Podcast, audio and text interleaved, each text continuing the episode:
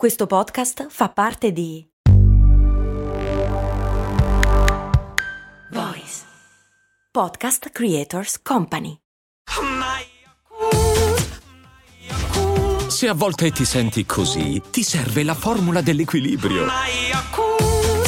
Yakult Balance, 20 miliardi di probiotici LCS più la vitamina D per ossa e muscoli.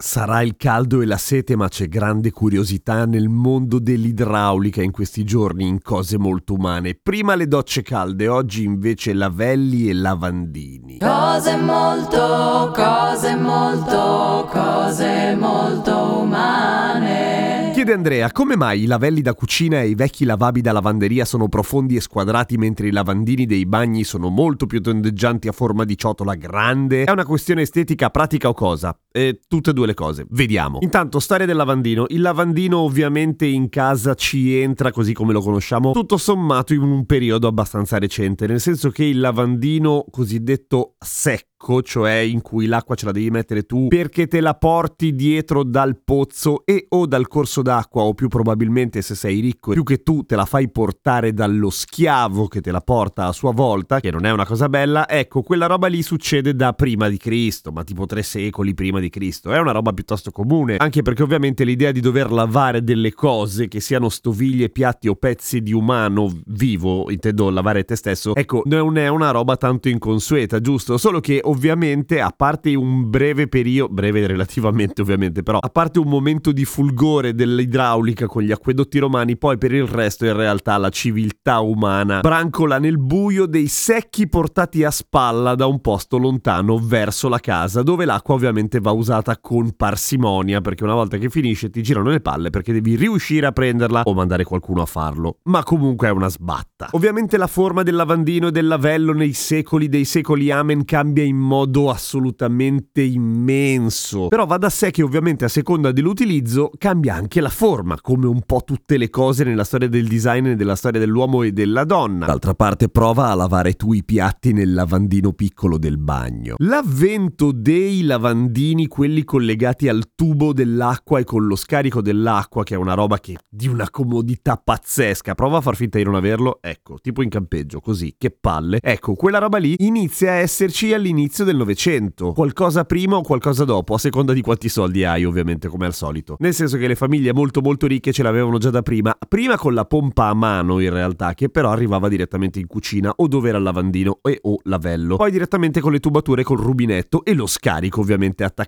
alla fogna, che non è niente male. Ovviamente la forma è l'evoluzione dell'utilizzo che se ne faceva prima. Una roba molto comune in tutte le case dell'Ottocento era la bacinella, che era una roba rotonda, di solito contenuta all'interno di un mobile di legno, la bacinella ovviamente di ceramica, in cui ci si lavava le mani e la faccia quando ti svegliavi la mattina o prima di andare a dormire. Il coso in cui si lavavano i piatti era per forza più grosso e squadrato, idem dove si lavavano i panni, anche se i panni in casa iniziano a essere lavati molto tempo dopo. Comunque, ovviamente, più ci devi mettere dentro oggetti grossi e smanazzarli dentro, più deve essere grande il lavello per ospitare tutti questi oggetti, come i piatti ad esempio. Quando si tratta di pezzi di corpo, tipo le mani e o la faccia, ovviamente tondolotto e piccolino è più pratico perché intanto sta nel mobile e comunque occupa meno spazio e soprattutto usa anche meno acqua. E sì, anche da un punto di vista estetico ovviamente è più piacevole. I lavelli, quelli grossi squadrati di ceramica che iniziano ad arrivare sul mercato all'inizio degli anni 20 del 1900, hanno la duplice funzione a seconda di dove sono, cioè o per i piatti o se sono molto più grandi e profondi e oggi ritrovate ad esempio nelle case di campagna per lavare i panni, mentre quelli che sono in bagno sono di forma arrotondata appunto perché di solito serve per lavarsi le mani. Curiosità, in giro per l'Europa e per il mondo tendenzialmente, nel mondo occidentale intendo, tendenzialmente il lavandino, quello del bagno, è molto più piccolo, serve appunto per lavarsi le mani e la faccia. In Italia, da un certo periodo storico in poi, si predilige il lavandino gigante, quello dove ti entra tutto il braccio. Perché? Per quella roba della doccia che avevamo toccato a un certo punto, nel senso che in Italia la doccia, fino a qualche decennio fa, non andava tantissimo via, ci si lavava a pezzi. E banalmente il lavandino molto grande ti permette di lavarti le ascelle senza fare una strage intorno al bagno. Altrove viene usato appunto solamente per pezzi piccoli, mani, ripeto. Il resto viene deputato alla doccia o la vasca da bagno. Pro tip, il lavello è quello dove si lavano le cose, il lavandino, in teoria, è quello che sta in bagno. Ovviamente poi si capisce e si si confonde, eccetera. Però la differenza dovrebbe essere questa qua. Poi c'è l'acquaio, che in realtà è una roba regionale un po' vecchia che non usa più nessuno. Che però vale un po' per tutto, perché dove si mette l'acqua. Quindi anche il frigo, se ci metti un sacco di bottiglie d'acqua, diventa acquaio. Però non prendete l'acqua in bottiglia, che è una cagata, che usate un sacco di plastica. C'è l'acqua gratis. Oddio, in questo periodo pochina, eh? Da usare con parsimonia comunque. Però insomma ci siamo capiti.